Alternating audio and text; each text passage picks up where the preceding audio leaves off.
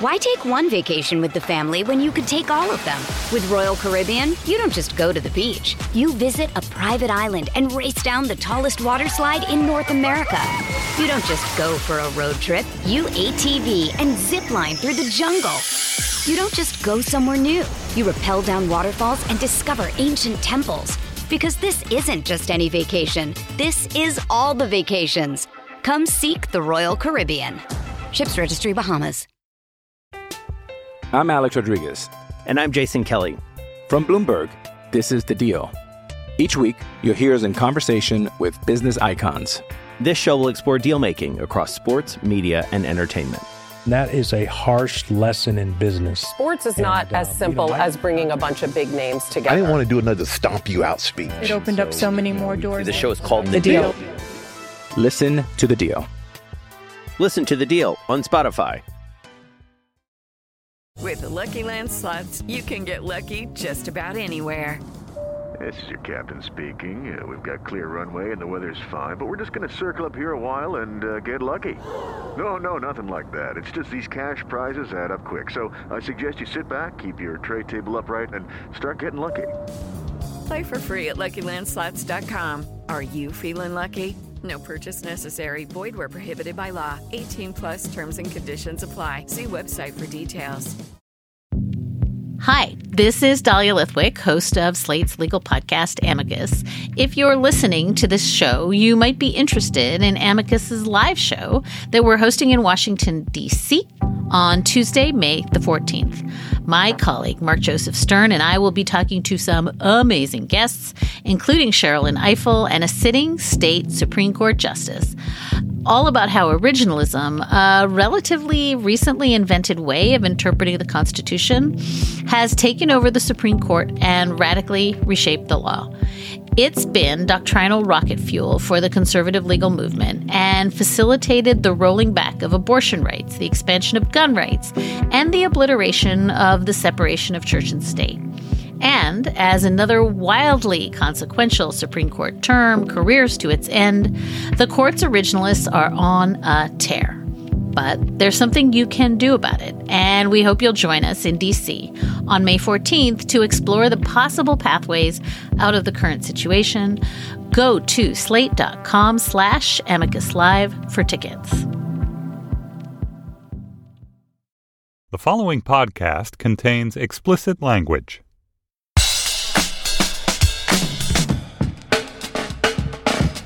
Hi, this is Josh Levin, and this is Slate's sports podcast Hang Up and Listen for the week of August 29th, 2016.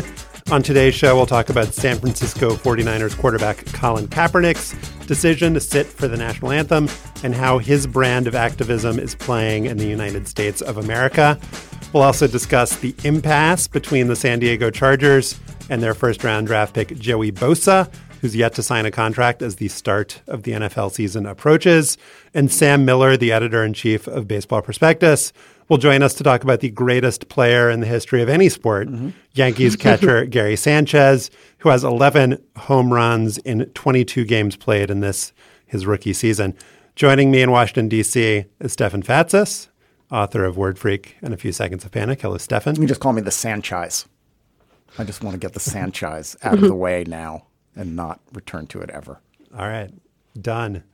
And sitting in for Mike Pesca this week and joining us from a soundproof booth in Patrick Peterson's mom's TV room, it's ESPN the Magazine senior writer Mina Kimes. Hello, Mina. Hey, guys. And in our bonus segment this week, well, first, let me say this. We're looking for a new intern. If you're in Washington, D.C., and you're available on Mondays, you like to do a little research for the podcast, email us at hangup at slate.com and we will make things happen. So, Mina, we've had you back because you are Hang Up and Listen returning champion, but also you've been kind of taking an extended victory lap on social media about how right you were about Ryan Lochte. Yes, I have. Also in our emails, uh, I specifically requested to return to, yeah, take a victory lap basically about how incredibly right I was. In the heat of the moment, as the news was un- unfolding, I made the right call. So that's the lesser known fifth leg of the uh, individual medley, the victory lap, just done in whatever style the victor wants. In this in this case, the style is the Slate Plus bonus segment. So in our bonus segment for members, we will revisit the Lochte scandal, Swim Ghazi.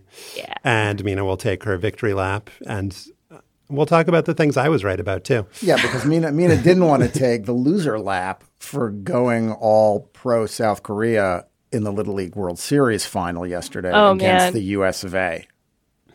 You know what? Okay, so I'm half Korean. So as I said, I was half happy, but eh, let's be real. I was I was rooting for Korea.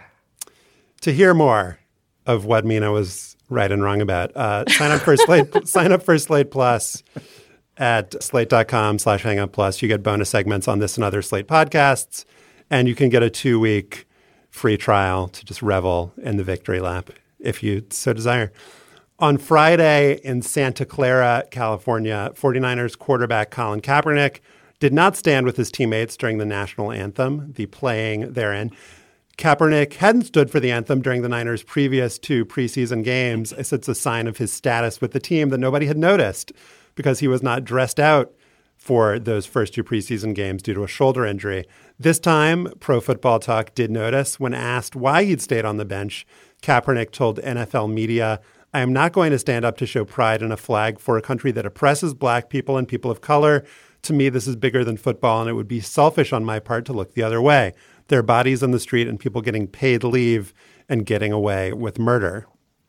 On Sunday, he talked at great length about this in the 49ers locker room, answering every question that the press threw his way. And let's listen to a clip. Continue to sit? Yes, uh, I'll continue to sit.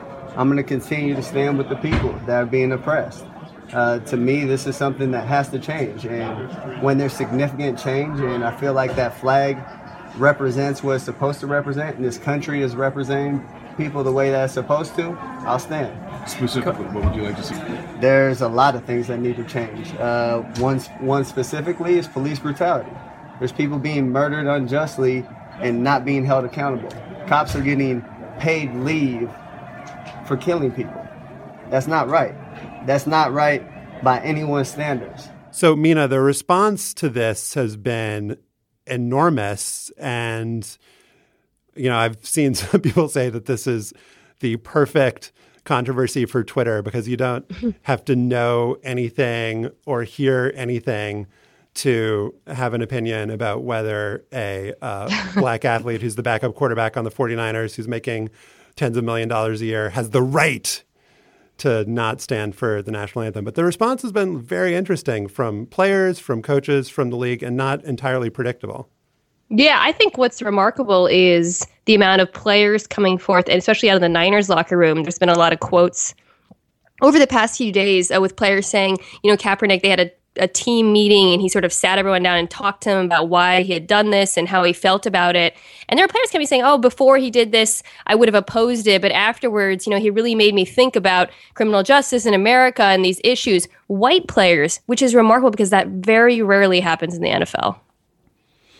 And yet, on the other side, you have your Rex Ryans and you have players saying, I disagree with him doing this, and not even supporting his right to do it. And of course, the reaction on Twitter from, uh, from idiots has been also predictable, conflating Kaepernick's performance in the last couple of seasons to his rights to do whatever he wants, to have this position and to make these statements. What triggered all of this is, of course, the national anthem. I mean, Carmelo Anthony, Dwyane Wade, LeBron James, other athletes have been very outspoken. We've had a couple on the show in the last couple of months about the state of race relations in the United States, about police brutality, about Black Lives Matter, about these issues that have become so prominent in culture and in the presidential campaign. But the focus here is this song and its place in American sports culture and American sports history. Yeah, and I think what makes Colin Kaepernick's protests maybe stand out from what we've seen from athletes over the last few years is what he's saying is these issues bother me so much, they touch my life and the life of people who look like me so much that I'm going to take a stand that people are going to be very angry about because I don't feel patriotic, because I don't believe this anthem represents me. And, you know, I think that sometimes you have to do something that makes people angry in order to sort of create this sort of conversation around it. I mean, the conversation around what Colin Kaepernick did has been so much bigger, broader, and more dramatic, I think, than anything instigated by an athlete thus far. Yeah, Andrew Hawkins talked about this when he was on our show a while back and saying that if you're not uncomfortable in the protest that you're making, then that's a problem. Then you're not putting yourself out there to a degree that you should be. And that is interesting in the context of Kaepernick because looking back now, the way that Carmelo Anthony and LeBron James and Dwyane Wade and Chris Paul disseminated their message, and this is, I'm, I'm not intending this to criticize those guys, but it was safe. It was safe. Like putting a photo on Instagram of, you know, Muhammad Ali, especially when Ali's image has been so kind of sanitized and he's really a saint and people aren't really thinking about how controversial and, and recognizing how controversial he was at the time. He was the Colin Kaepernick of his day, I think, uh, is how we should I think that's where re- how we're remember to him. remember him. Yeah. but also NBA fans are, I think, more black and younger as um, a demographic, and those players are more popular and I think, you know, certainly not above criticism, mm-hmm. but less in a position to be criticized in the way Kaepernick has been. And then choosing the national anthem as a target, as Mina did, you open yourself up to you're not supporting the troops, you hate America. And so that's why it doesn't take a player who's, you know, the most famous or the best to become a lightning rod. Oh, I should also mention the WNBA. I think those players all had like incredible skin in the game and were making a huge mm-hmm. statement, but people don't care as much about the WNBA right. to right. state the obvious. Right. Well, you think about the protests historically in sports that have resulted in the athlete being vilified. And you can go back to, say, Lew Alcindor, Kareem Abdul Jabbar refusing to play for the Olympic team in the 1960s. Um, Think about Jackie Robinson. Someone posted on Twitter um, Jackie Robinson quotation that was repeated in Jonathan Eig's book, Opening Day, about Robinson. Uh, he wrote this as a preface to one of his autobiographies in 1967. And he says, I'm just going to read it. There I was, the black grandson of a slave, the son of a black sharecropper, part of a historic occasion, a symbolic hero to my people. The air was sparkling, the sunlight was warm, the band struck up the national anthem. The flag billowed in the wind. It should have been a glorious moment for me as the stirring words of the national anthem poured from the stands. Perhaps it was, but then again, perhaps the anthem could be called the theme song for a drama called The Noble Experiment. Today, as I look back on the opening game of my first World Series, I must tell you that it was Mr. Rickey's drama and that I was only a principal actor. As I write this 20 years later, I cannot stand and sing the anthem. I cannot salute the flag.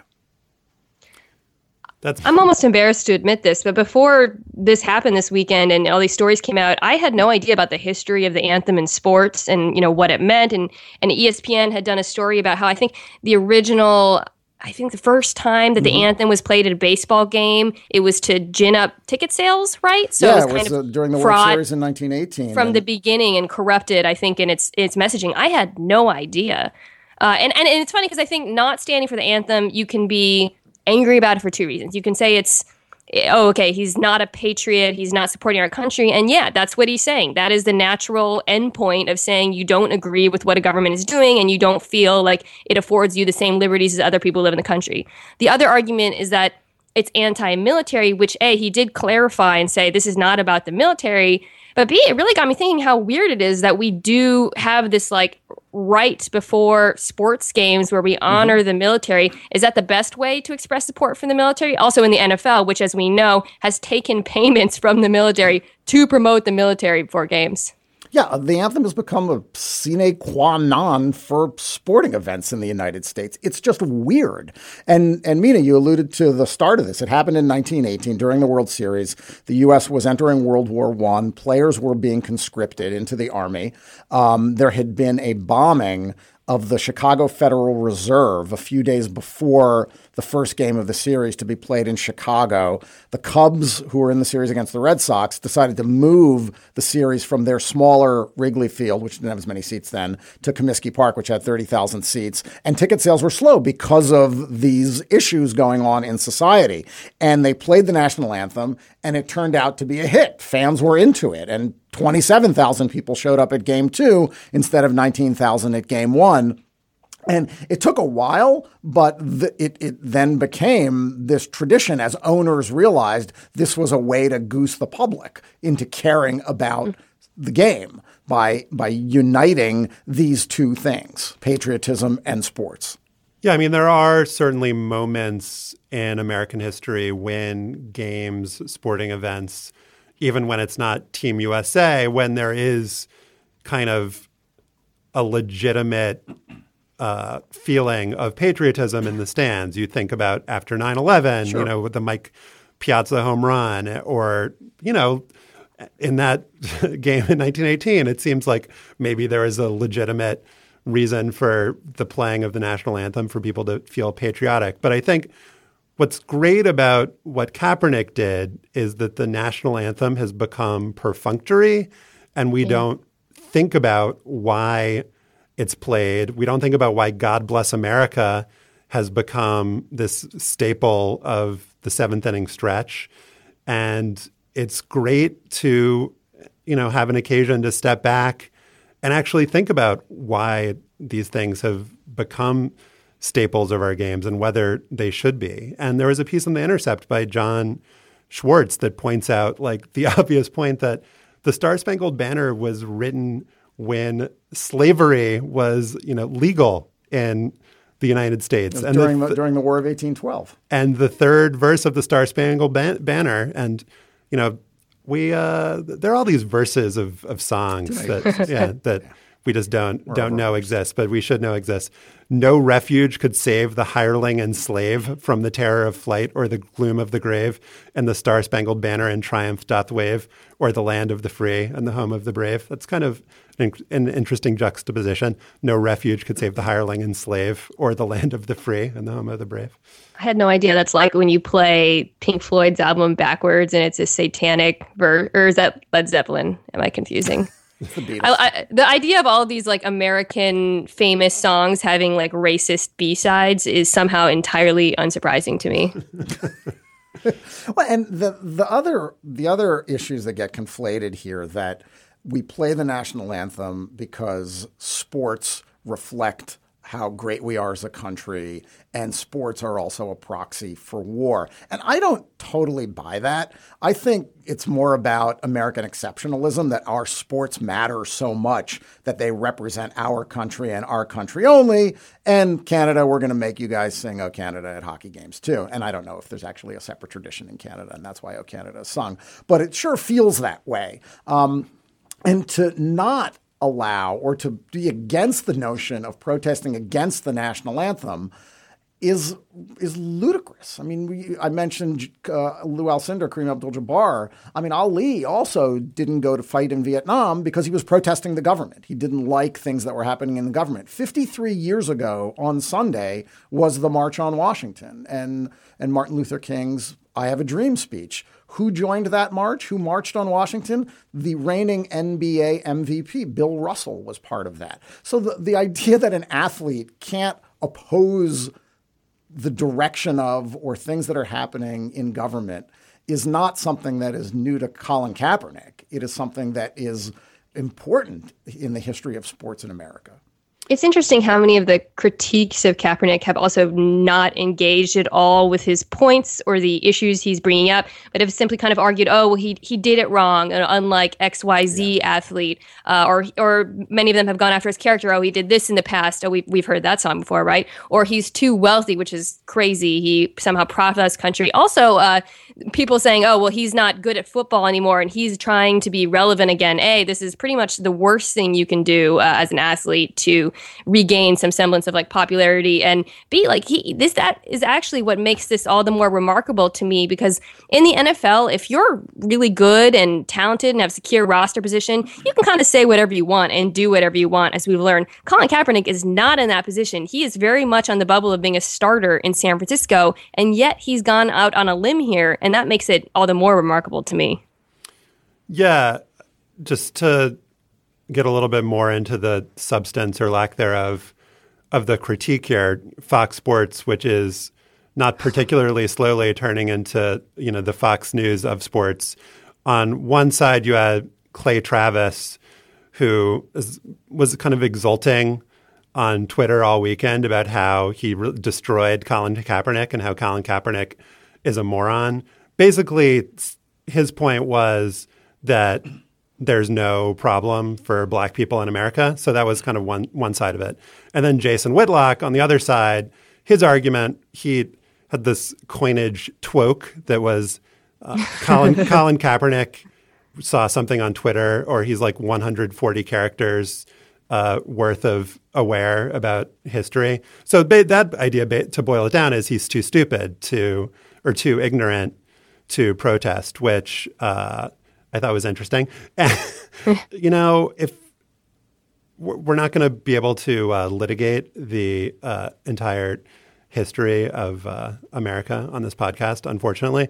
But if you just look at the Bay Area, San Francisco Police Department, racist, like horribly bigoted racist text messages. Uh, this scandal happened within the last year. You know, uh, I could read a few of these. Uh, it's worth every penny to live here, away from the savages. Talking about Walnut Creek.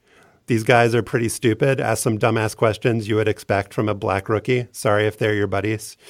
Uh, do you celebrate Kwanzaa at your school? Yeah, we burn the cross on the field. Then we celebrate Whitemas. And, you know, we also probably don't have time to get into the Oakland, you know, sex uh, scandal that's led to, you know, a bajillion different uh, leadership changes in that police department. So just the idea that you don't have the right to protest because, you know, you're, you know, you make too much money, as Mina said, or because there really aren't any problems with the police in America. Like, Yeah. come on, dude. Well, and the way the dumb white columnists parse it is also uh, reflective of what's going on here. Amina, you identified some dude in Houston at the Houston Chronicle named Brian T. Smith, who, in you know, an idiotic column, defended Carlos Delgado when he refused to stand for God Bless America in 2004 because he opposed a war, quote, not enough Americans truly believed in. And he defended uh, Carmelo Anthony and Dwyane Wade for creating important conversations. But but Kaepernick is like a selfie in the Instagram age. It really is. It's the Jason Whitlock argument that he's not smart enough, and this is Mhm. just a social media um, behavior intended to draw attention to him.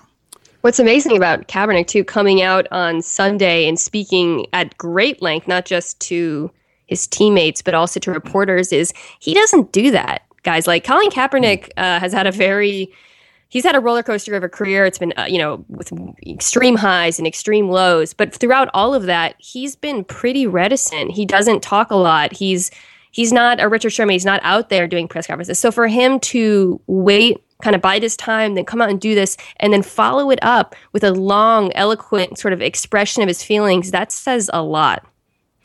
Uh, except I think we should also point out that he also said about the presidential election you have Trump, who's openly racist. We have a presidential candidate who has deleted emails and done things illegally and is a presidential candidate. That doesn't make sense to me because if that was any other person, you'd be in prison. So Oh, no. maybe not. Jill, maybe Jill not, Stein. Maybe not completely aware. Jill Stein endorsement just around the corner with Colin Kaepernick. Yeah, I mean, I think the eloquence is a little bit beside the point. Just this idea that you need to pass some sort of test to be able to stand up and say what you believe in. Or, I mean, it's fine to point out the stuff that he sa- says that is, you know, stupid, or if you believe that it's stupid. But I do think that it's been heartening, especially from the players, that people have said, you know, it's fine for him to do this, for him to stand up for what he believes in. And I feel like, you know, MMQB, which is kind of the font of conventional wisdom, Peter King did a poll, and I think it was like two thirds of people that he polled said that Kaepernick was wrong, um, that he shouldn't have done what he did. But maybe it's just like because my bar is so low, I've still been surprised that the response has been as positive as it has been. I don't know if you guys agree or disagree. I think that poll was also Peter King just asking people to reply to a tweet. so That's that scientific. Like, yeah, if like the presidential election was decided by YouTube commenters or something. Yeah, fair enough. But, you know, Kaepernick has been subjected to, I think there's no other way to say it, but extremely racist criticism throughout his career. Yeah. Robert Klemko, also on MMQB, mm-hmm. pointed out a column that was written in 2012 about how Kaepernick had, you know, a lot of tattoos, and you can't be a quarterback on a team and be the CEO or face of the organization if you have tattoos, and compared him to Michael Vick. Because hey, th- that's a black guy who played quarterback who has tattoos. They must be exactly the same. Mm-hmm. There's also that meme that went around about comparing Colin Kaepernick to Russell Wilson and how Kaepernick has photos on Instagram that show him with tattoos, and Russell Wilson has photos, you know, of himself, you know, washing Mina's car. And uh, I would just like to point out that I never circulated that meme, Josh. and you know, visiting sick visiting sick kids in hospitals. So even if you kind of separate out the like bigger picture issues, you can imagine that Colin Kaepernick is probably fed up with you know white sports writers telling him how he should behave and you know what's uh, you know appropriate and judging him based on you know not the things that he says but just how he looks. Yeah, I mean, the, Colin Kaepernick's biography is so wrapped up in this entire story. You know, he was adopted by white parents, and this is something that has been sort of thrown in his face almost his entire career. You know, you had Rick Reilly writing a column about it um, when he was a rookie, and so for him to go through Rick that. Reilly saying that Ka- Kaepernick was basically being an asshole for not wanting to be in touch with his birth parents. And then following up more recently with a tweet when there were rumors about Colin Kaepernick being traded to Denver, about how that would, I think, be awkward because his birth mother lives there or something incredibly inappropriate. But um, possibly the worst tweet of the year, to be honest. But, anyways, you know, this guy has been really dragged by the media, the white media, for his entire career. So, that I think goes a long way to explaining his stance today and why he's willing to speak out about it.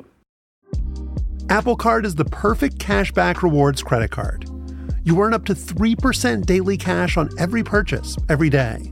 That's 3% on your favorite products at Apple, 2% on all other Apple Card with Apple Pay purchases, and 1% on anything you buy with your titanium Apple Card or virtual card number. Visit apple.co slash card calculator to see how much you can earn. Apple Card issued by Goldman Sachs Bank USA, Salt Lake City branch, subject to credit approval. Terms apply. Okay, Josh Levin here, the host of the show. Remember me? So we recorded the following segment on Joey Bosa and the Chargers and their contract impasse on the morning of Monday, August 29th naturally, inevitably, due to the laws of uh, pre recorded podcasts, the Chargers and Joey Bosa agreed to a contract after we finished taping this segment. So, a couple facts you should know going into this. Bosa ended up getting a fully guaranteed signing bonus, and the Chargers ended up getting offset language, which means that if they cut him in year four of the deal, they won't have to pay out all the money that is in his contract. That'll probably make more sense once you listen to the segment. So the important thing to know is Joey Bosa and the Chargers screwed us over by signing this deal immediately after we finished the segment. But you should still listen to the segment because we got some larger points about football and money and contracts. Am I convincing you? I think it was a good segment. And really, the team, the Chargers and Bosa, they should have come to this deal a long time ago. Still uh, stupid. All right, here we go. Back in April, the San Diego Chargers selected Ohio State defensive end Joey Bosa with the number three pick in the NFL draft, while every other first round pick signed a contract with his new team a very long time ago. Bosa and the Chargers have yet to come to an agreement. And the Chargers went so far as issuing a press release last week announcing to the world that they had made their best offer to Bosa, that it had been rejected by the player's representative, and that the team was pulling it off the table. The nutty thing here is that the NFL's collective bargaining agreement uh, essentially makes it so that these rookie deals are pre written, that first round picks all get four year contracts with an option for a fifth year, that each slot in the draft is associated with a particular amount of money. Writing for the MMQB, Andrew Brandt says a union executive once told him a trained monkey could do these contracts. and yet, in a piece for Bleacher Report, Mike Freeman wrote that other NFL general managers are laughing at the Chargers for ruining Bosa's rookie season for no good reason. Stefan, the dispute here is just over incredibly small things, it seems to me. It's about what percentage of Bosa's signing bonus should be um, upfront and what percentage should be deferred for just a couple of months. And then the other one is about something called offset language, which is in the very kind of off chance that Bosa gets cut by the team before his contract is over, five years, whether the team would have to pay his remaining salary. Right. So, explain why why is there a dispute here? Well, there's a dispute here because the Chargers are notoriously and historically penurious. They have screwed over players multiple times in the past, and they're basically trying to end around the NFLPA's agreement and the NFL's agreement, the way that rookies have been treated. Um, from what I understand, most rookies don't get both of those concessions. Uh, the rookies that are getting the huge deals, the top 10 picks, they don't get both the offset language waived and they don't get all of the bonus right up front. But Joey Bosa is the third pick in the draft. And the if you want to go anti Bosa and you say, well, he should be grateful he's getting $25 million in bonus money. Well, yeah, sure, but that doesn't mean he deserves to not have that money when traditionally top picks get that money so that he can invest it and behave the way normal people behave when they get their money. Um, and the offset language seems pretty picky too because the likelihood, well, it's hard to say in the NFL, but the likelihood of him being cut in year four isn't super high. Um, and him going to another team and the Chargers being on the hook for that money. And the other anti Chargers part of this is that they've negotiated publicly and Bosa's agent has not. Bosa's agent has been pretty diplomatic in terms of the statements that he's made on behalf of his client. Bosa's mom and and uh, this has been less discreet. yeah, she said on Facebook that she wished that they had pulled an Eli Manning, meaning uh, Manning was drafted by the Chargers in 2004 and that's demanded some, a trade to the Giants. That's some good mom right there. So let's look at the data on this. 18 of the 24 top five picks over the last four years have gotten one of the two things that Joey Bosa is asking for here, which is either no offsets or getting their signing bonus in this calendar year.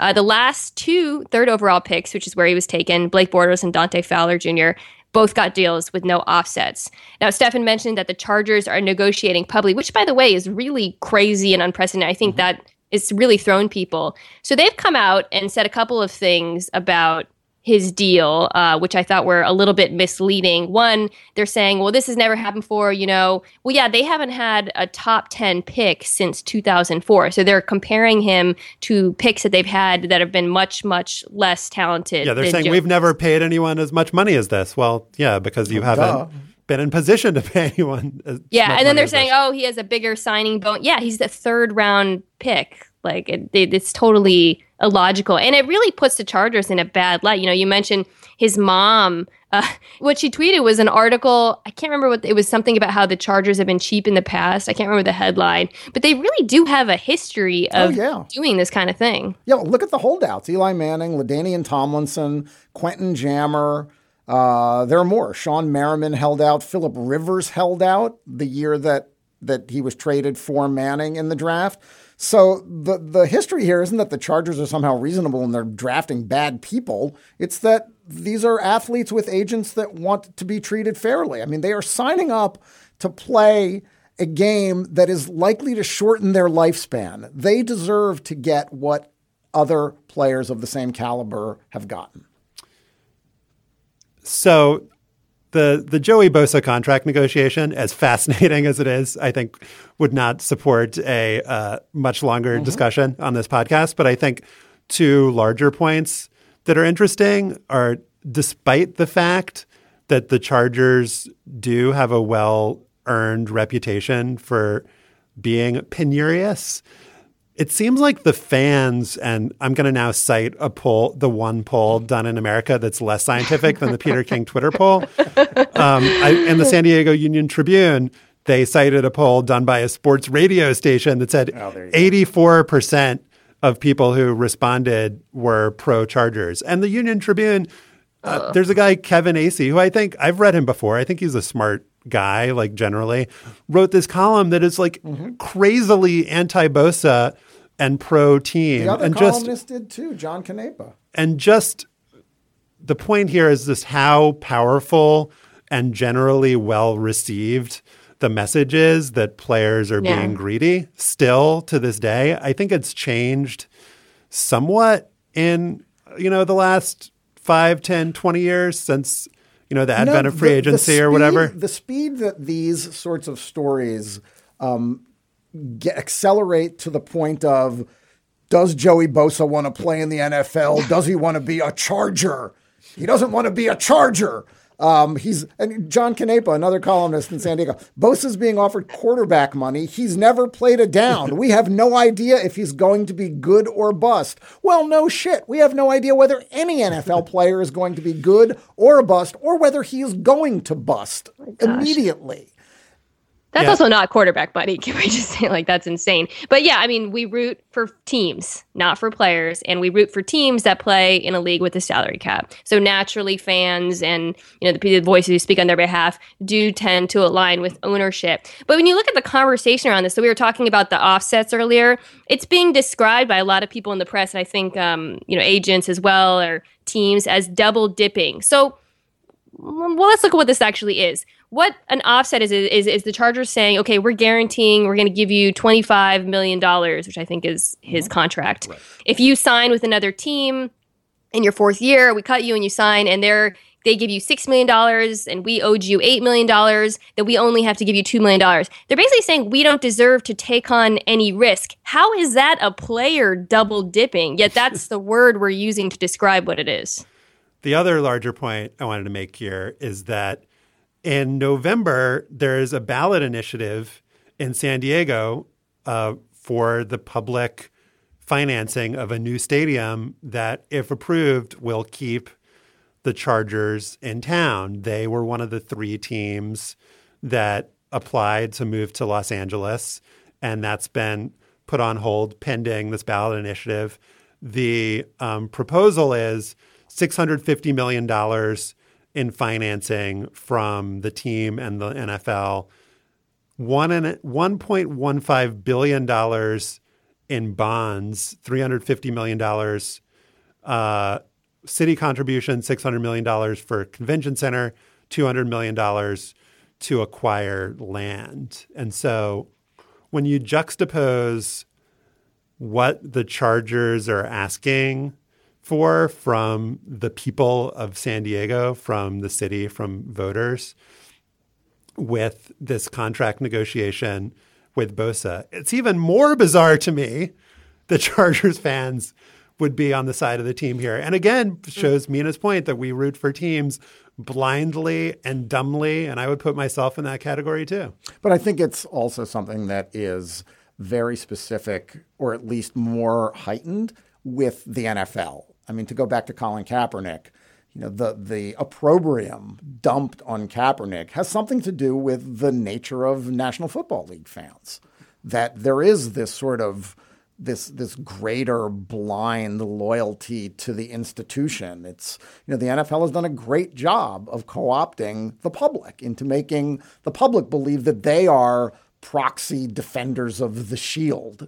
Um, and I think that's what we see in you know, that's what we're seeing here with the defense of the Chargers. And, you know, but I mean, who knows whether the the public is going to pass this referendum. I mean, cities have turned down these referenda in the past.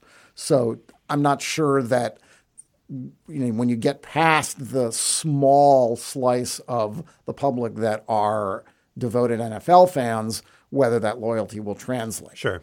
Well, let me make an appeal to Chargers fans on a football basis. If you don't care about players' rights, if you don't, if you're only team team or as Steph said, Chargers first, you should be angry with the team here because they, they, this was a terrible defense last year. They were awful. They were ranked like last in adjusted sack rate, um, and they're wasting Philip Rivers' career, in my opinion. So you've got this number three pick, and he's about to make a very complicated position switch, and they're going to use him in a very complicated way. And because this team is so greedy that they won't just give him a signing bonus or whatever, you're not going to have him playing his best. You should be angry with this on a f- football basis.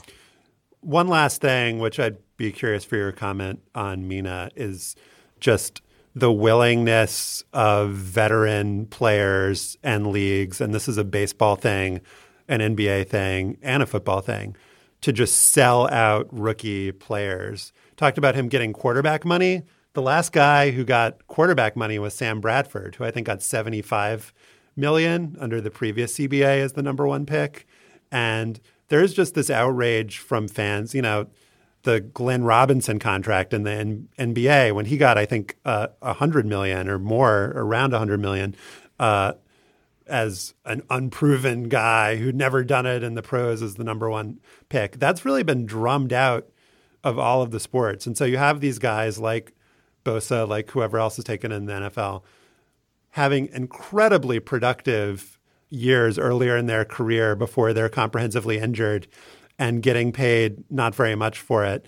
So if we step back just a little bit and rethink team friendliness a little bit, just what a great deal the Chargers are getting to have a player who will likely be as valuable as Bosa will be for the amount of money they're not willing to pay. I mean, that's that just makes it more silly. Yeah, I mean, it, it is crazy how little money these players are getting coming into the NFL post CBA, and and when you consider that, how little this issue is. And it really, you know, we talk about, oh, this is offset, it's a little thing, it's one player, but these things add up. You know, in the last CBA, uh, a little thing was the fifth year option. Well, that has a huge trickle effect throughout the league. So all of these little moves, uh, they move the needle further and further towards management. So Joey Bosa standing up for this, and I, I really do think he'll probably give in because he has no leverage here, but it does matter. Why take one vacation with the family when you could take all of them? With Royal Caribbean, you don't just go to the beach. You visit a private island and race down the tallest water slide in North America. You don't just go for a road trip. You ATV and zip line through the jungle. You don't just go somewhere new. You rappel down waterfalls and discover ancient temples. Because this isn't just any vacation. This is all the vacations. Come seek the Royal Caribbean. Ships Registry Bahamas. Before a couple of weeks ago, Gary Sanchez was best known as the fictional Paraguayan entrepreneur and financier who heads Adam McKay and Will Ferrell's production company. Now, a different, allegedly real Gary Sanchez has risen to fame in the Bronx. On Saturday, the New York Yankees' 23 year old Dominican catcher hit his 11th home run in the 22nd game of this season, the 23rd game of his career making him the fastest to 11 home runs in Major League history. The joys of arbitrary endpoints. As Deadspin put it over the weekend, Gary Sanchez is more or less Babe Ruth right now, which is a more delightful comparison for Yankees fans than, say, Shane Spencer or Kevin Maas, both of whom started their careers with amazing hot streaks before cooling off for the rest of their lives. I don't think that's fair to Shane Spencer. Why not? He played for a while. Kevin Maas. He cooled off for the rest of his life. That is eminently fair. Joining us now to uh, you know adjudicate uh, all of this, it's Sam Miller, the editor in chief of Baseball Prospectus and the co-host of the podcast Effectively Wild, who I will now ask to put down the chisel he is using to carve Gary Sanchez's Hall of Fame plaque. Hello, Sam. I don't think it's fair to say arbitrary endpoints either. Only one of the endpoints is arbitrary. The first one is not arbitrary. The start of your career is fairly non-arbitrary, in my opinion. That's a great fact check already. Thank you, Sam. So the question here is: How can you tell, or can you tell, if a baseball phenom is a is a certified genuine baseball phenom? Well, I mean, the thing about Gary Sanchez, and I'm perfectly willing to take either position on this. So just let me know if you if you need somebody to be bullish. I'll be bullish. All right. The thing about him is that we've only seen him play in the majors for 96 plate appearances, but we've seen him as a professional baseball player forever. Gary Sanchez is like the longest standing prospect uh, in baseball. He was signed at age 16. He was signed at age 16. He was uh, a three million dollar bonus player from um, you know from the Dominican Republic, and everybody knew him. Even then, he was the probably the second best guy uh, on the market at the time. And ever since then, he's been a top hundred prospect.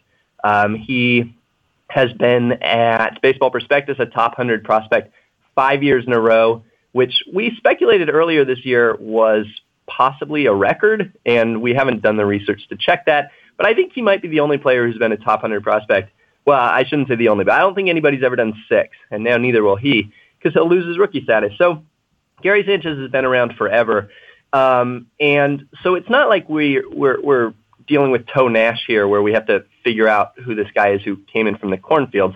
He is a player with 3,000 minor league plate appearances who has probably had, I don't know, something on the order of 4,000 scouting reports written on him uh, in his career. He's probably been written about on Baseball Prospectus more than Kole Calhoun. Uh, so he's not a total mystery. Uh, and uh, those all of those words put together tell you that he's probably going to be a really good player, and he's probably not going to slug 900. So what happened? Like, what, a you know why did it take this long, and b what what is the the switch that flipped on?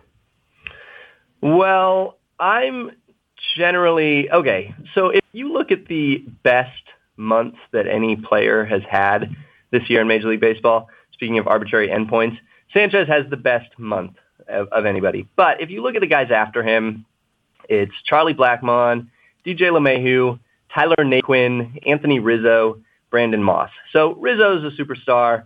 Uh, Blackmon's very good. Um, but, you know, this happens for a month. Like Brandon Moss is not, like nobody's like buying futures in Brandon Moss right now. Uh, and so there's something about variance in baseball that I think is just stronger than in any other sport. Uh, and it's mysterious, and we don't know what to make of it. And over the course of 86 plate appearances, literally anybody can do literally anything. Um, and if it weren't coming at the start of Sanchez's career, and you know, if there weren't other factors at play that make us pay more attention to it, we would probably. I mean, we look. I would. I was just about to say we would probably be skeptical of this, but we are. Everybody's skeptical of this, right? Nobody thinks that Gary Sanchez is going to hit um, you know, 11 home runs every 20 games for the rest of his life. He's a, he's in a hot streak, and so that's the the downside. The the more promising way of looking at it is that catchers tend to develop irregularly. They tend to develop a little bit later, a little less linearly. They have a lot of work to do, uh, not just on their hitting, uh, but with their catching, with their catching technique, with dealing with pitching staffs, uh, and with um, the physical strain of being a catcher.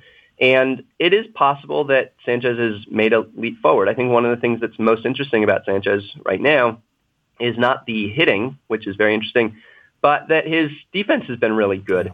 The knock on Sanchez for all of these years was that he doesn't have a great body, uh, that he's uh, something of an apathetic defender, that maybe his work ethic wasn't all that great, and that he would be a guy who would – hit enough to play in the majors, but he might never have uh, all those skills to catch in the majors. And what we've seen is actually a very good defensive catcher. He uh, rates as, uh, even going back to his recent minor leagues, he rates as one of the better pitch framers in the game. He's been excellent throwing out runners. And uh, there's a possibility that he is just a guy who woke up one day and was just better at everything he does, that he woke up a better person. Well, and that or, happens in baseball. Or, or that he woke up and wasn't 16, 17, 18, 19, or 20 years old. He's only 23 years old, and he was playing in the New York Yankees farm system. And the Yankees, over the last 20 years, have not exactly been willing to bring up potential players, good players, and displace players that they're paying between 10 and 25 million dollars a season to perform. And finally, I mean and this is the confluence of events. They weren't they you know they were hovering at around 500 and Brian Cashman finally with the approval of the Steinbrenner family was given the green light to ditch trade, acquire prospects and promote players like Gary Sanchez. Yeah, I guess that's my question about the Yankees more broadly. You know, for so many years, they've been kind of like your friend who is rich but not that smart. So you can always be like, oh, this is my friend. He's actually kind of dumb, but he has a lot of money. I don't know. But now all of a sudden it's like, wait, no, you can't be both of these things. So do you feel like Gary Sanchez and Aaron Judge and I think Gleyber Torres, you know, the prospects they've gotten, do they signify this change that everyone's talking about? Is it real? Are we actually seeing a change in identity?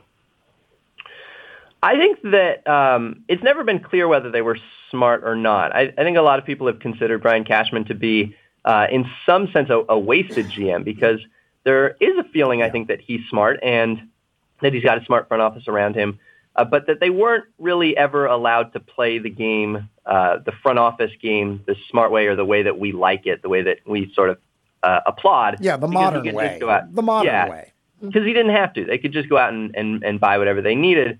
And it got to a point, I think, where the cycle of that purchasing um, uh, cycle, I guess, uh, caught up to them, and they really had no choice. And they tried to get out of it a couple of years ago by getting under the um, luxury tax threshold, and it was sort of a, a mess and disaster. And they get another chance at it right here. It was, I think, that there was a feeling among even some smart Yankees fans that uh, they were kind of hoping that they didn't do too well in June or July because it was obvious that they had some valuable parts that they could move uh, and sort of reset and reboot. Uh, and they, they did it. And if you look at this team right now, they are a team that is much less like the, you know, the 2000s Yankees and more like we see with the Cubs and the Red Sox, where they're building a team that is going to be sustainable because they have this great farm system.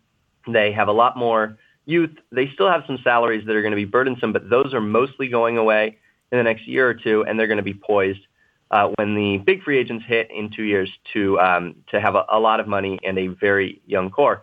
I think, if anything, that is um, not necessarily that Brian Cashman has has learned anything. I, I think he was there all along. Uh, it's just that these external forces kind of finally forced them or cleared the way for them to do the thing that GMs always want to do, which is build a great young core uh, that can win for a decade. The thing that I always find really funny about these hot streaks, particularly around guys who are just up from the minors, is that after, you know, whether it's the fourth home run or the eighth or the 12th, then you start seeing all these stories where like they're going to start throwing and breaking balls. It's like, oh, why, why didn't you think of that on the on the first game? Is there actually uh, this notion, Sam, that when a guy comes up from the minors, it's like we have to throw him all fastballs until he hits uh, 11 home runs? Uh, no, there's not. I think that there is a default belief that all baseball players are weak in the same way. They can't hit inside fastballs and outside breaking balls, particularly when paired together. So if you are the rare phenomenon who can do that, who can hit those things, then I guess there is an adjustment period. And certainly they refine the approach that they take against you. But no, uh, the idea that like they've just been treating him like he's a you know pitcher, a batting in the National League is is crazy. And I one time looked at this with I think Yasiel Puig uh, to see whether young players are actually worse at hitting breaking balls uh, than their um, than veterans, and and it's not the case. And I think I even looked at whether they get pitched differently, and and I think that was not the case. I think that the adjustment thing is is vastly overblown. There will be some adjustments on both sides um, at some point in the next few years, but for the most part, he's just really hot. Like that's all there is to it. It's not that he's probably seeing like he's walking, so it's not like they're throwing him a ton of fastballs down the middle. They're clearly pitching him carefully uh, at this point. He's just really, really hot. It happens. It's like not necessarily predictive of a great career. I, I mean, there are lots of things about Gary Sanchez right now that suggest a very good career. And probably the most basic one is actually just that he's playing. I went from 65 to 2005. Uh, if you look at all the catchers who got at least 100 plate appearances through age 23, it's not a very big group because catchers tend to develop late. They tend to spend more time in the minors. And so only 100 catchers have made 100 plate appearances through age 23, which Sanchez is about to pass. And of those 100, half of them would end up making an all-star game, simply being in the majors at this point is enough to feel really good about him as a player. The fact that his defense has been not just credible, but quite good so far is enough. And we know he's going to hit. Like, again, we have 3,000 plate appearances on him in the minors. He is a guy with great bat to ball skills. He makes good contact. He's strong. He doesn't have a lot of loft, and so he doesn't generally hit a ton of homers. But he's a good hitter who's demonstrated that he's a good hitter, and uh, he's in the middle of the hottest three weeks of his life, and it's fun to watch. And probably doesn't actually change his outlook all that much, unless you want me to go through the long list of major leaguers who had 20 good games at the start of their career. So let's talk about a guy who's a month and a half older than Gary Sanchez. He's ancient, and that is Bryce Harper. We had a Bryce Harper segment uh, earlier this year on the podcast when Harper was in the middle of a Sanchezian hot streak at the start of his season, and he has ta- tailed off miserably. Like he's been bad, I think, for most of the season after that hot start. He had this amazing, one of the best all time seasons last year at age 22, Sam. So, at what stage do we start to reevaluate who Harper is? Do we start to look at maybe this is due to like some terrible injury? Like, how do you assess what's been going on with him this season? Well, first of all, he's hitting uh, 400 in the past two weeks. So if you want, I can come back on in three weeks, and we can talk about how he turned another corner. Uh, yeah, Rob Arthur at 538 did a great look at Harper's uh, exit velocity um, over the last two years, and he found two interesting things. One is that Harper last year got a lot more production than we would predict based on his exit velocity. He was a great power hitter uh, whose numbers, nonetheless, suggested that maybe you know he was hitting a lot of wall scrapers. I guess mm-hmm. is the best way to put it. Um, and there exit was velocity being the, the speed of the, uh, the speed of the ball off, off the bat. bat. Yeah, exactly. So there was probably some regression that was coming anyway. Uh, but he's not hitting the ball nearly as hard this year. He's especially not hitting the ball nearly as hard when it's right down the middle of the plate. He's been kind of an average hitter, which uh, means that you can really sum up Bryce Harper's bad season in one sentence. He's not hitting the ball as hard. He is drawing a ton of walks. He's been a very valuable player and a very valuable hitter because of that, but he doesn't hit the ball as hard as he used to.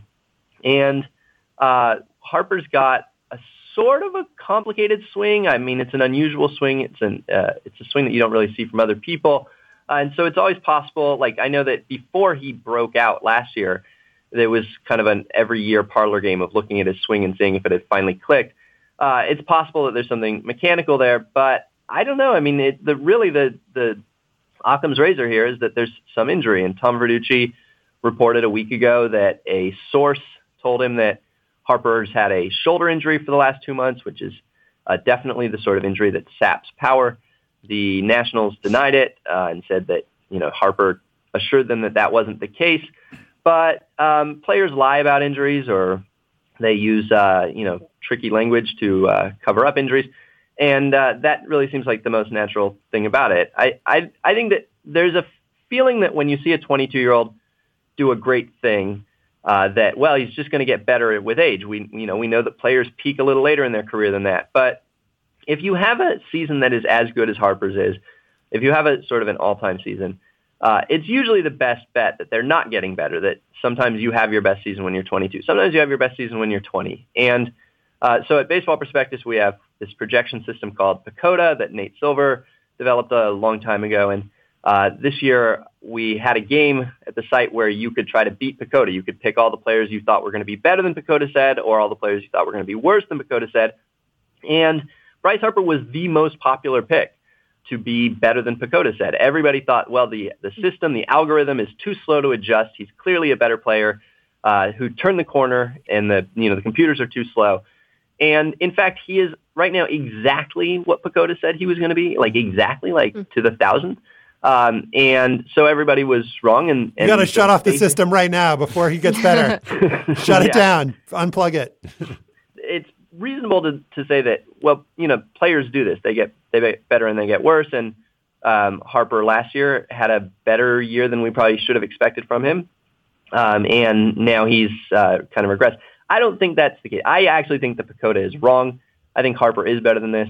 I think he'll be better next year than he is this year, and better the year after that than he is this year. Well, and, and as, um, Jeff, as, Jeff, Sullivan pointed out on Fangraphs, uh, Sam, there's a big element of luck here when you hit a baseball, it's not all in your control. And Harper's numbers last year for batted balls in play and, and other advanced metrics indicated that he was really fortunate in where the ball was going when he hit it. And he has not had that kind of good luck with batted balls in play this year, air ball contact, and that sort of stuff. Yeah, I, this is kind of what we were talking about with Sanchez too. The the element of random fluctuation is kind of unfun to talk about when you're doing analysis of something. It's hard to just throw your hands up and go, well, uh, you know, there's a lot of randomness to this game. But it is the most. I mean, it's like like it's a it is if if it is not the absolute main character in baseball, it is at least a strong supporting character in everything you do. There's so much fluctuation from day to day, from week to week. And, you know, if you look at how baseball works, a lot of times an out is an out because it was hit too hard. It was hit too hard to fall in front of the outfielder. And a lot of times a hit is a hit because it was hit too poorly for an outfielder to catch. And when you have a game built around that luck, uh, then you're going to have a lot of weird swings. And right now, Bryce Harper's going through a weird swing. I do. I mean, you know, look, I think even with all of that, he's not hitting the ball as hard, and he's probably hurt, in my opinion. Uh, and that happens too. Uh, but Bryce Harper had the best season ever by a 19-year-old. He had the best season ever by a 22-year-old. He's having a disappointing 23-year-old season. Uh, but uh, if you were picking teams, he'd be probably the second or third guy you'd pick still. Well, Gary Sanchez, of course, being the first. Yeah, and Shane Spencer really right there with him. Yeah. Sam Miller, editor in chief of Baseball Prospectus, co-host of the Effectively Wild podcast, chiseler of the Gary Sanchez Hall of Fame plaque. Thank you, Sam. You're welcome. I'm Alex Rodriguez. And I'm Jason Kelly. From Bloomberg, this is The Deal. Each week, you'll hear us in conversation with business icons. This show will explore deal making across sports, media, and entertainment. That is a harsh lesson in business. Sports is not And, uh, as simple you know, I- as bringing a bunch of big names together. I didn't want to do another stomp you out speech. It opened up so many more doors. The show is called The The Deal. Deal. Listen to The Deal. Listen to The Deal on Spotify. Now it is time for after balls, and I didn't get a chance to talk about this in our Kaepernick segment, but I was in Thailand a while back uh, for a wedding. It was lovely, and went to a movie because I like to go to movies in foreign countries, and was very surprised to hear the royal anthem of Thailand being played before the movie. And Thailand is a very different place than the U.S. For example uh, according to the Wikipedia page for the Royal Anthem. In April 2008, it was reported that a Thai citizen was facing criminal charges for failing to stand for the playing of the Royal Anthem at a movie theater. And so, uh, obviously, not an equivalent gesture to fail to stand for the Royal Anthem versus the national anthem in the US as far as consequences faced. But I was just like so shocked that they played the you know anthem before a movie and like, oh, who does that? That's so weird. But it's really not any weirder than playing the national anthem before a sporting event. Right, Mina? Back yeah. up. Back me up here. no, no, it is great. I mean, when you really put it in perspective, yeah. I mean, the NFL is the greatest show in America. It is entertainment. What makes it somehow more appropriate uh, to honor the military at that event than a movie? When you, I don't know. I don't really think there's a difference. Hmm. There's a royal anthem and a national anthem. The national anthem of Thailand is played on radio and television twice a day. Our royal anthem in America, I think, is Beyonce's Lemonade at this point. Uh, with that, what is your royal anthem, Mina? So I'm just gonna do what I did a year ago and just tell an awkward story about a article that I didn't write that doesn't reflect well on me. I was just in the Olympics in Rio for a couple of weeks. In addition to, you know, citing with Ryan Lochte, I was just kind of writing about some of the events there, especially women's sports. And I we were staying in an apartment complex in basically what's the equivalent of Queens in Rio. And so I would just go to the same place for lunch every day. And I was walking to lunch, I think maybe on the third or fourth day I was in Rio. So this thing's rolling towards me and it's a bulldog on a skateboard. so where is this going? So I, I'm a dog lover. I really missed my dog at that point. So I'm like, oh, it's so cute. So I asked the guy if I can take a picture. Uh, I don't speak any Portuguese, but he lets me take a picture of this dog. A few days go by. I'm touring Rio with the group, and I'm talking to our driver about my dog, as I want to do. And I'm like, "Oh, funny thing, I saw this this dog on a skateboard the other day." So I show him a picture, and he's like, "Oh yeah, cachorro skatista." I'm like, "What?" And he's like, "Yeah, they're they're everywhere." So in my head, I'm like, "Oh my god, I just found the stray dogs of Sochi." the skateboarding dogs of Rio. My editor is going to go wild for this. So I proceed to waste the next 24 hours looking for Sk- Cachorro Skatista. And he's right. There are a ton of these dogs in Brazil. In fact, I think it might be a Latin American thing because there was that famous bulldog who skateboarded through people's legs. I don't know if you remember that video or GIF on the internet. Uh, and that turned out it was in Peru. So I'm like, maybe this is a thing here. So I start contacting people. Don't hear back, probably because I didn't contact them in Portuguese. Uh, it's not a good reporting method. So I go to the park and I'm going up to people with dogs and trying to ask them if their dogs skateboard, but I don't speak Portuguese. So I'm mimicking the dog on a skateboard. People are like, What is wrong with you? Get away from my dog. Don't touch my dog. So I do this for like a day and I'm like, you know what? I, I'm, I'm about to give up. So I decided to go to a skate park and. My editor's like, or maybe you could cover one of the Olympic sports. so I give up on the story. I'm like, you know what? This is just not going to happen. Then on the last day, I left after two weeks. I'm rolling my suitcase out. What do I see? Another skateboarding dog. I'm not sure if I dreamed it up. I, it may have been like a fever dream on the way out. So I'm I'm asking listeners in Brazil if you know the owner of a skateboarding dog. You know, it only takes three to make a trend. Please contact me. I still believe this is going to be my Pulitzer winning story. Mm-hmm. Definitely. Yeah. yeah you you got to pursue this to the ends of the earth. Thank you, Stefan. What is your royal anthem? Well, in the third play of a preseason game against Mina's Seattle Seahawks last Thursday, a Dallas quarterback Tony Romo was hit and he grabbed his back. According to Pro Football Talk's Mike Florio, quote, like Fred Sanford clutching his chest in anticipation of the big one. But I'm not here to reminisce about 1970s sitcoms, though, for the record, I did love Sanford and Son. Let's look instead at the five stages of grief response to the injury from Cowboys owner Jerry Jones and head coach Jason Garrett.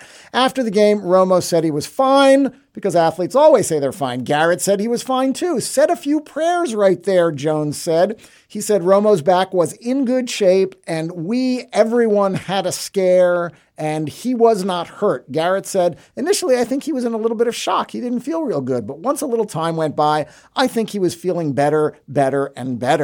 We don't think there's anything serious. Bear in mind that Romo's back had not been MRI'd or x rayed. And as any NFL player will tell you, your initial reaction to an injury is to pretend that it didn't happen. Mid afternoon Friday, ESPN's Ed Werder tweets, Tony Romo, broken bone in back. So in 18 hours, we went from definitively not hurt to broken back.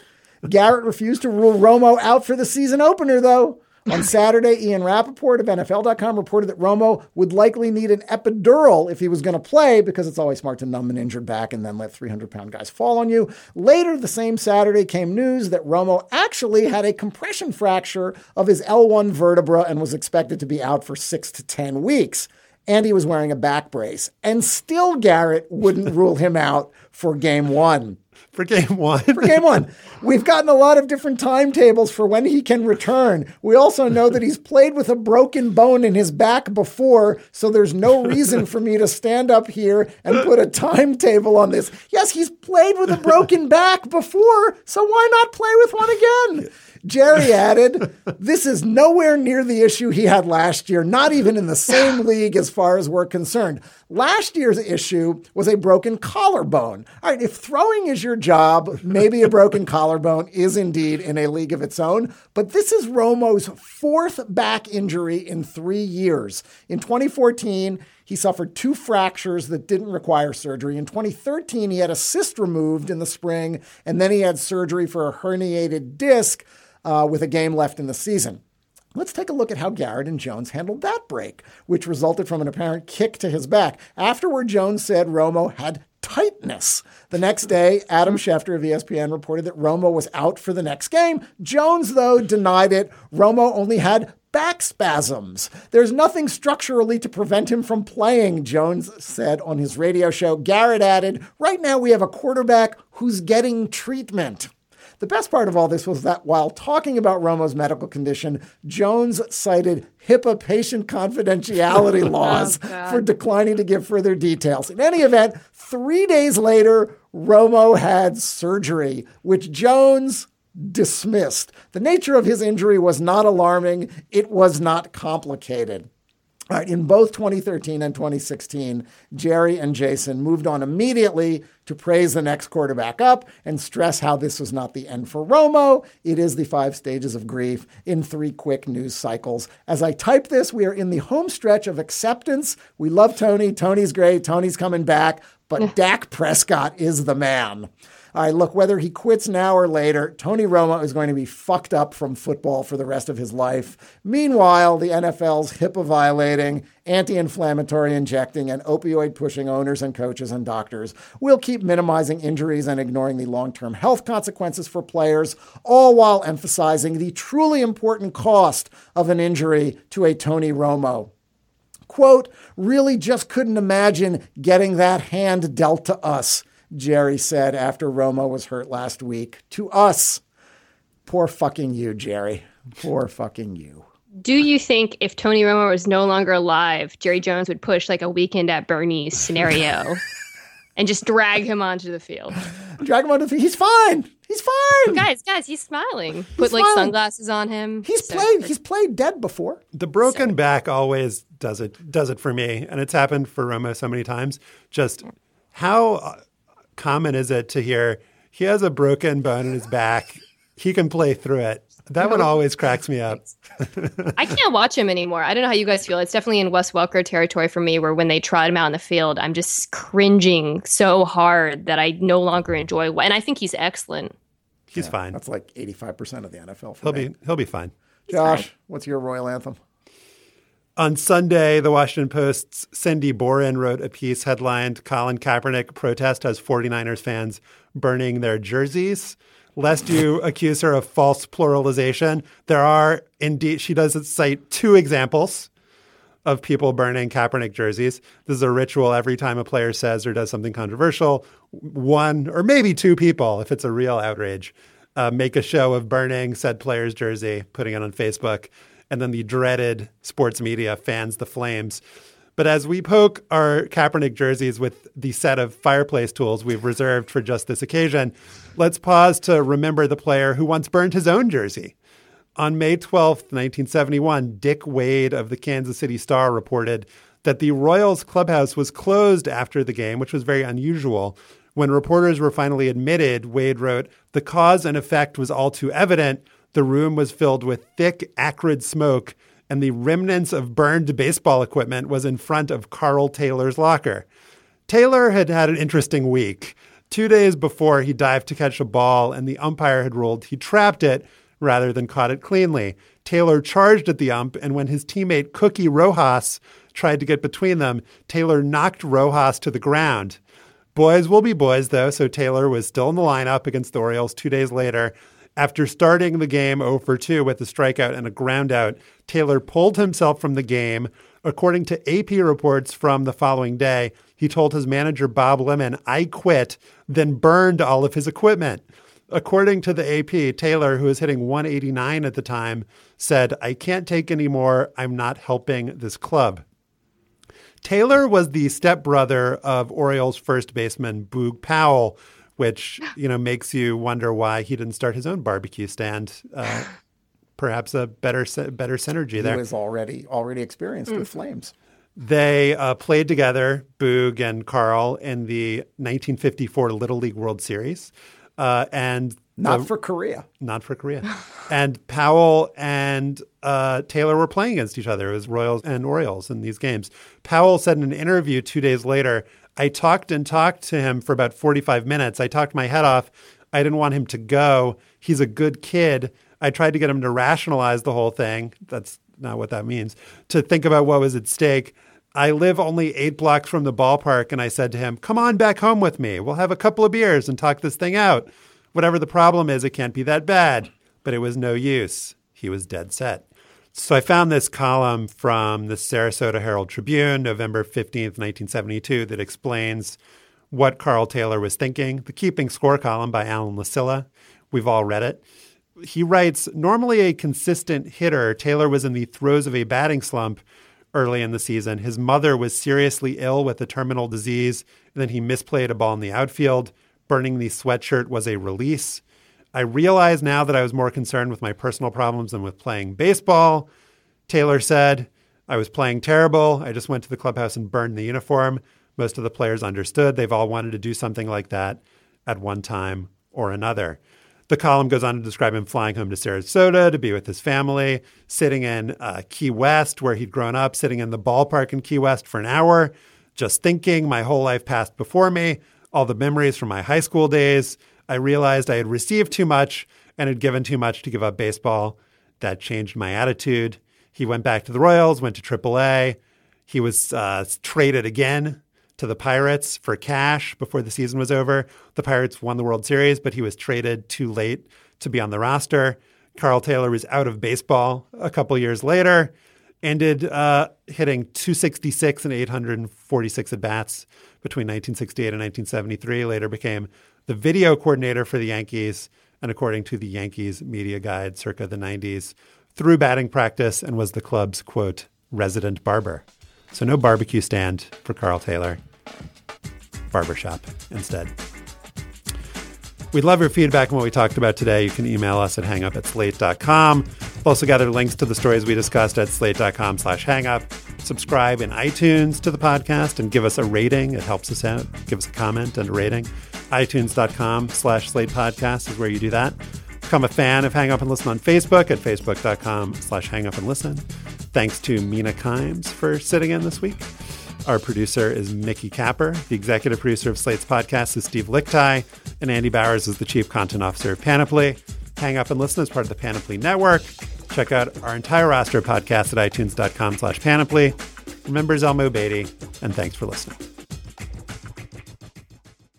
Hello, it is Ryan, and I was on a flight the other day playing one of my favorite social spin slot games on chumbacasino.com. I looked over the person sitting next to me, and you know what they were doing? They were also playing Chumba Casino. Coincidence? I think not. Everybody's loving having fun with it. Chumba Casino is home to hundreds of casino style games that you can play for free anytime, anywhere, even at 30,000 feet. So sign up now at chumbacasino.com to claim your free welcome bonus. That's chumbacasino.com and live the Chumba life. No purchase necessary. VGW. Void were prohibited by law. See terms and conditions. 18 plus.